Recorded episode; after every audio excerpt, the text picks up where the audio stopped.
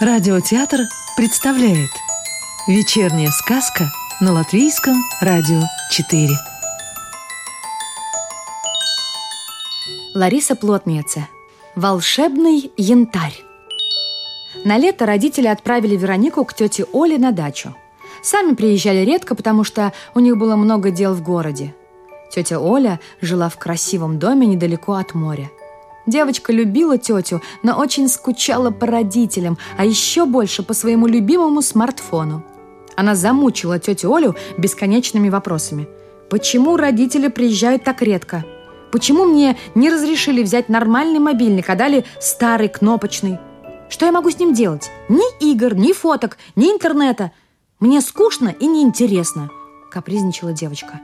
Вероника целыми днями смотрела по телевизору мультики и какие-то ужастики. Прогуляться по лесу или около моря отказывалась, а сама порой убегала куда-нибудь без разрешения. С соседскими детьми дружить не хотела. Девочка стала непослушной, упрямой, а иногда даже безжалостной. У тети Оли жила собачка-белка и маленький котенок по имени Черныш – Котенок ходил за девочкой по пятам, он хотел, чтобы она с ним поиграла и приласкала. Собачка тоже ждала внимания от Вероники, она подбегала к ней и прыгала на задних лапках. Но девочка не обращала никакого внимания ни на собачку, ни на котенка, а иногда даже срывала свое плохое настроение на тете Олиных любимцах. Как-то раз Черныш, крутясь около Вероникиных ног, оступился и свалился в канаву. Девочка видела, как он барахтался в грязной воде, но не помогла выбраться оттуда. А белка подбежала и вытащила котенка. Мокрый, грязный черныш отряхнулся, покатался по траве и стал умываться. Он очень долго и тщательно умывался, пока не стал совсем чистенький. Собачке-белке было очень жаль котенка. Она ласково лизнула его в мордашку и улеглась рядом – в ту ночь Вероника долго не могла уснуть.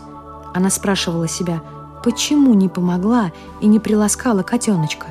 Почему не смогла подружиться с соседскими ребятами? Почему огорчает добрую тетю Олю? Почему ей так грустно и одиноко? Утром Вероника съела кашу, выпила компот и, выбегая во двор, крикнула тете Оле. «Я иду гулять на море!» «Конечно, иди погуляй!» Погода сегодня хорошая, на море такая красота. Вероника прошла через маленький лесок и вышла к морю. На море было тепло и солнечно, но девочке было очень грустно. Ее ничто не радовало. Вероника долго ходила по берегу, а потом села на скамеечку недалеко от воды. Девочке захотелось с кем-нибудь поговорить, чтобы кто-то помог ей разобраться в себе. Она долго смотрела на море, как будто просила у него помощи, и услышала «Молодец, что задумалась и хочешь измениться». Но рядом никого не было. Вероника не поняла, был ли это чей-то голос или ее собственный. Девочка продолжала смотреть на море. Ей показалось, что в песке у воды что-то блеснуло. Она подошла ближе и увидела желтый янтарь. Вероника подняла камешек, в котором играли солнечные лучики – она долго смотрела на солнечный камень. Вдруг в янтаре что-то вспыхнуло, и он засверкал золотистыми искрами. Вероника вздрогнула и как будто очнулась. Ей показалось, что море стало ярче, небо голубее, солнце нежнее. Девочка почувствовала свежий запах моря. Море услышало меня и послало мне волшебный янтарь. Только подумала Вероника, как перед ней неожиданно появилась сказочная фея. Она сказала, «Я добрая, морская фея. Ты хотела поговорить со мной? Я тебя услышала и подарила тебе волшебный янтарь. Он у тебя в руке. Ты уже почувствовала его волшебную силу? Янтарь поможет тебе.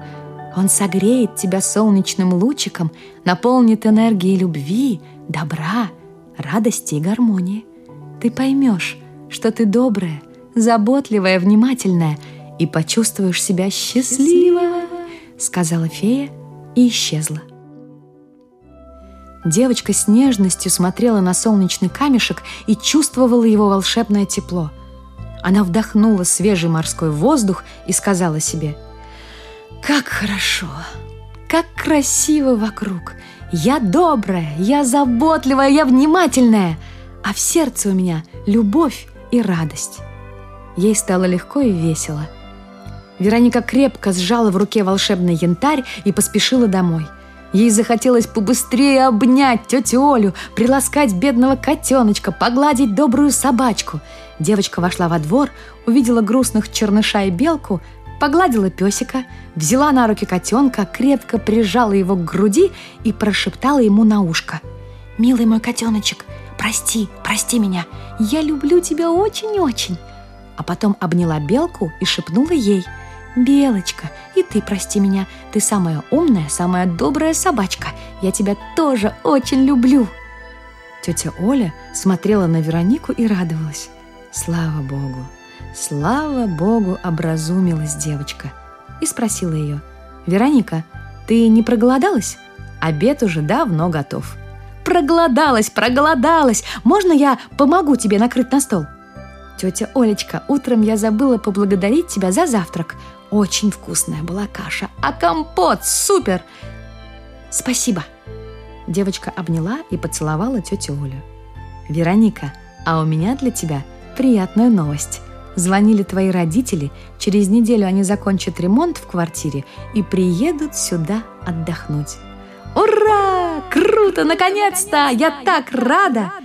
На следующий день Вероника накормила белку и черныша, Погуляла с ними по лесу, полила цветы в саду, а потом они с тетей Олей напекли пирожков с малиной и пригласили детей из соседнего дома. Вероника быстро подружилась с ребятами. Неделя прошла весело и интересно. Девочка прочитала все книжки, которые надо было прочитать за лето. Научилась печь пироги, играла с соседскими ребятами. По вечерам Вероника вынимала из своей шкатулки волшебный янтарь, рассказывала ему, как прошел день, и благодарила любимый камешек. В воскресенье, когда должны были приехать родители, Вероника встала очень рано. Поставила в вазу свежие цветы, надела красивое платье, в кармашек положила волшебный янтарь. Родители были рады увидеть веселую, отдохнувшую дочь. За вечерним чаем Вероника неожиданно предложила. «Папуля, «Мамуля, можно мы заведем такую собачку, как Белка?» И маленького котеночка. Сказку читала актриса Рижского русского театра имени Михаила Чехова Екатерина Фролова. Доброго вечера и до новой встречи в понедельник –